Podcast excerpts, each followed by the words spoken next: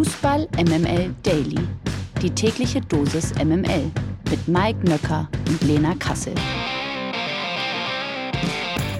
Halli, hallo, hallöchen. Das hier ist Fußball MML Daily, die Todesgruppe ohne Ausscheiden. Und das liegt vor allem an einer Frau, die heute Abend jetzt wieder hier ist. Bitte begrüßen Sie an dieser Stelle die unerreichte Lena Kassel. Ja, guten Morgen. Ich habe mich gefragt, wie dein Satz wohl endet. Ähm, ich ich habe ihn dann einfach nicht enden lassen. Ja, das habe ich gemerkt. Ich bin weiter gefolgt und ich hoffe, das äh, tun unsere Zuhörer und Zuhörerinnen auch noch. Wir haben ein volles Programm pickebacke voll. Man denkt ja, es ist WM, es läuft nicht so viel. Ja, denkste. Ein paar Köpfe rollen und darüber wollen wir natürlich heute sprechen. Beginnen wollen wir aber erstmal hiermit. Liebe Liga.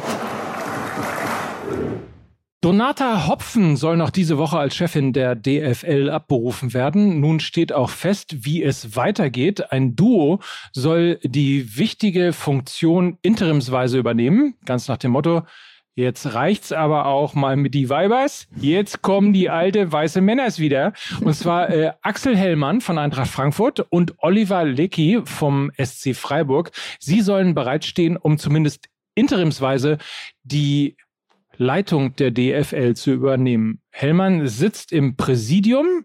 Leckie gehört bereits zum sechsköpfigen Aufsichtsrat der DFL, dem der BVB-Geschäftsführer Hans-Joachim Watzke vorsteht. Was macht das mit dir, Lena?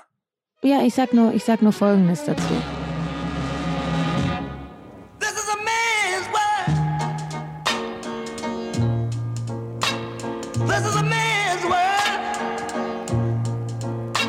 Naja, jedenfalls sollen Hellmann und Leki Hopfens Aufgaben interimsweise bis Saisonende übernehmen, ehe im Sommer dann wohl eine dauerhafte Lösung gefunden werden soll. Sowohl Leki als auch Hellmann haben in ihren Vereinen ja durchaus gute Arbeit geleistet, sportlich wie finanziell stehen der SC Freiburg und auch Eintracht Frankfurt ziemlich gut da. Beide werden von ihren Clubs für den Rest der Saison freigestellt, um eben die zusätzlichen Aufgaben bei der DFL übernehmen zu können. Also, als ich das hier gelesen habe, im Sommer soll also eine dauerhafte Lösung gefunden werden. Also, Oliver Bierhoff, ich höre dir trapsen. Ne? Gibt es niemanden, der im Fußball arbeitet und Malz heißt?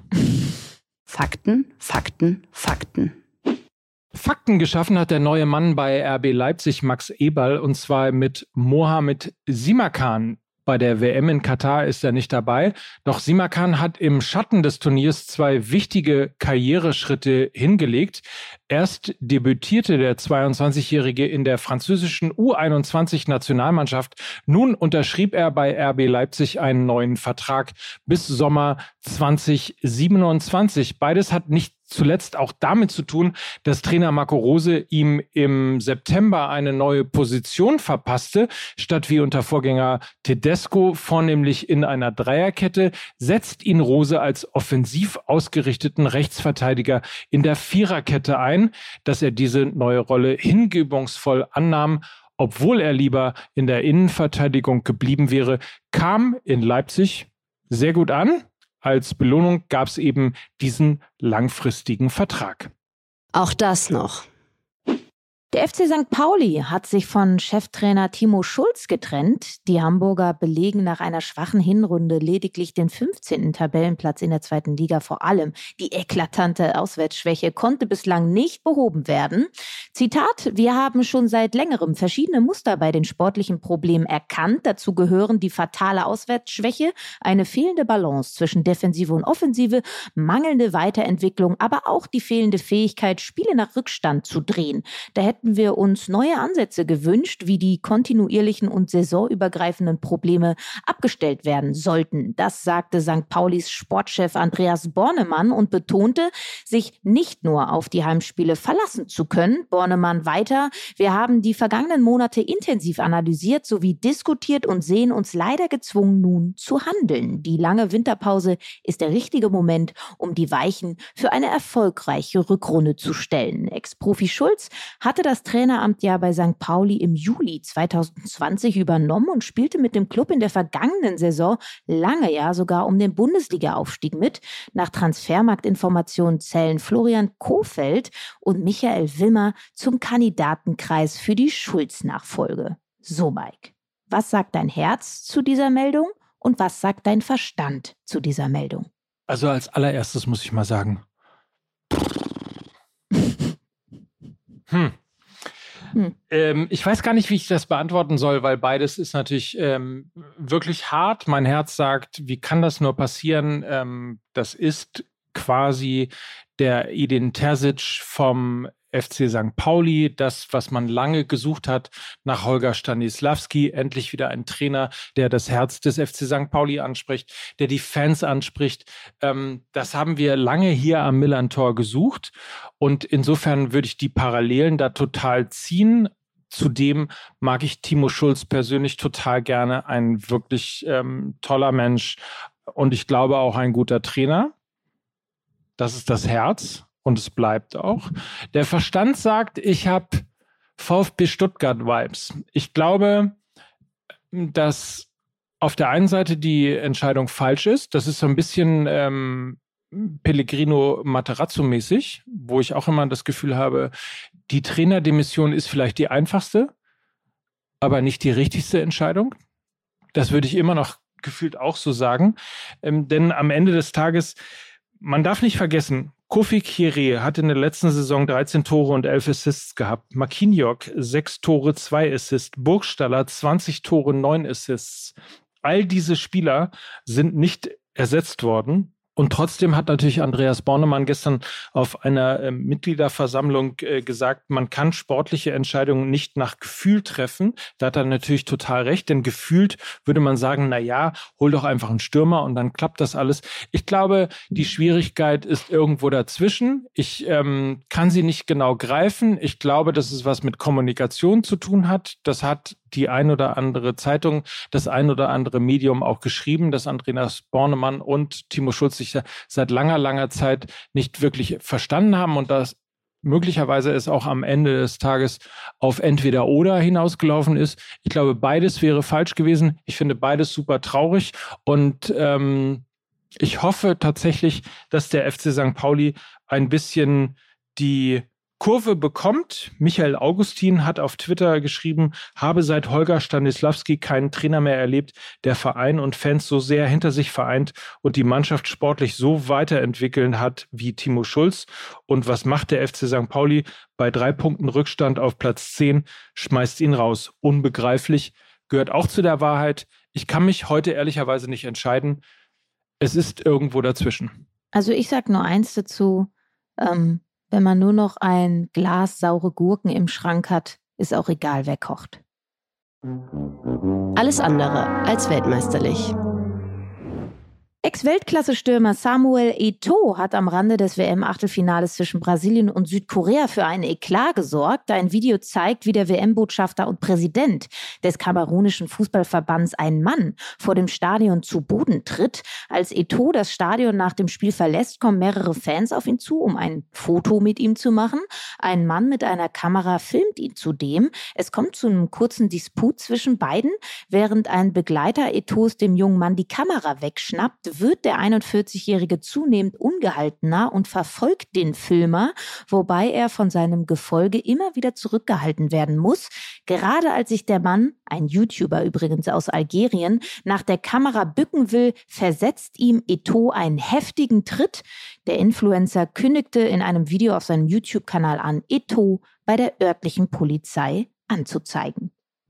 One, two, three, and then I want to hear Qatar, Qatar, Qatar, okay?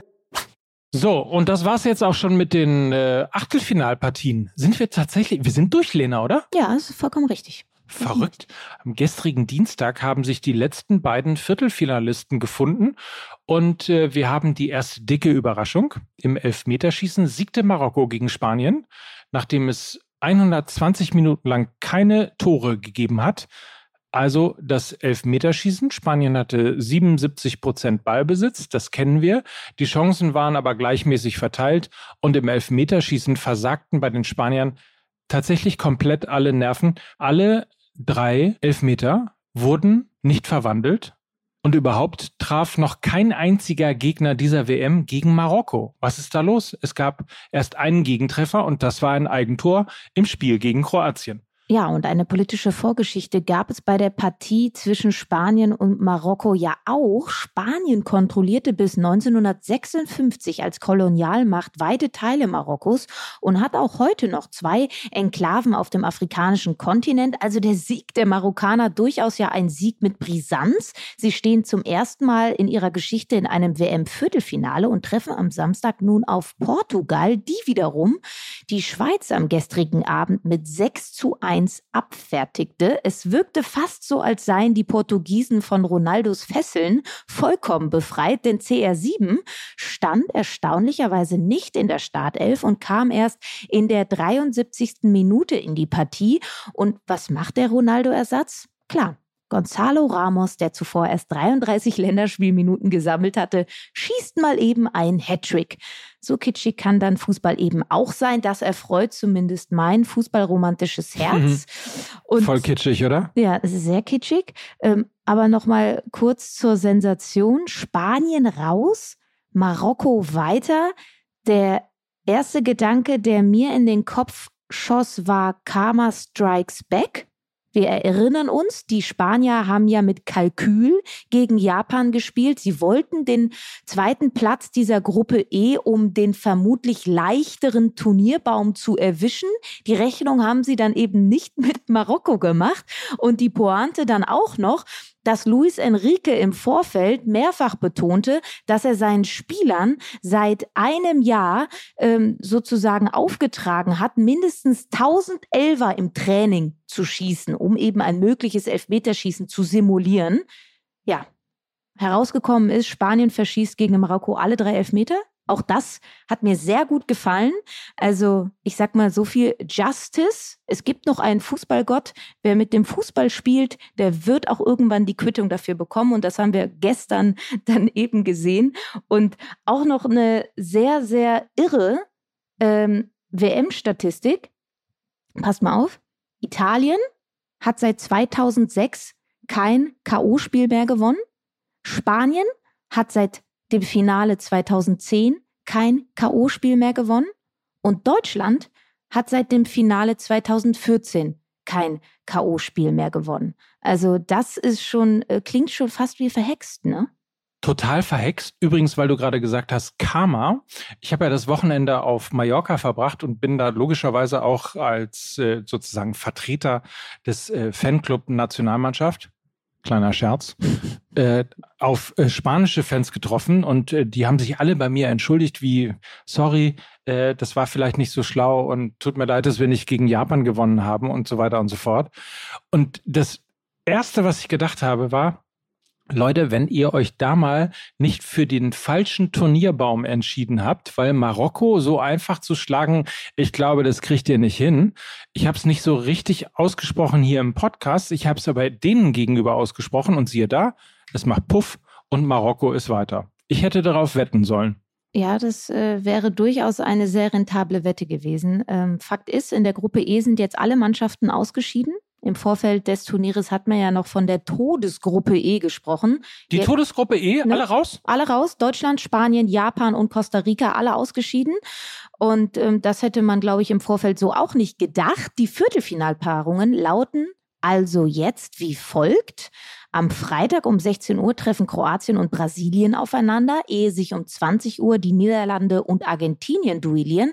Gleiche Uhrzeit auch am Samstag um 16 Uhr trifft dann eben Marokko auf Portugal und am Abend kommt es dann zum ersten, glaube ich, würde ich sagen, richtigen Top, Top, Top, Top, Top Spiel, wie Guardiola sagen würde, zwischen England und Frankreich. Also das ist ein absoluter Knaller.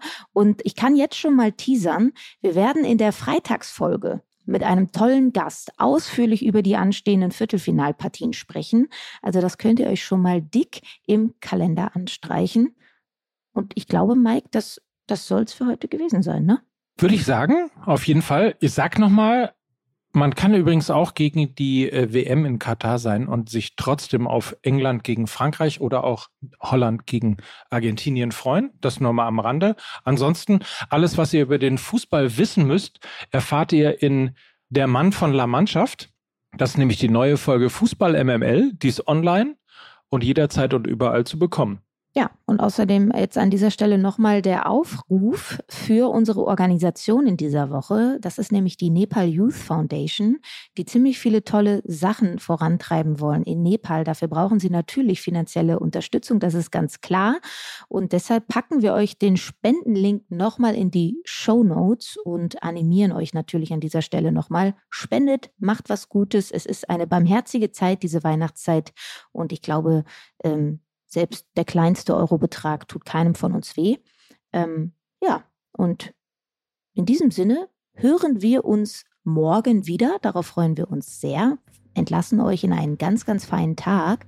Und das waren für euch heute Lena Kassel.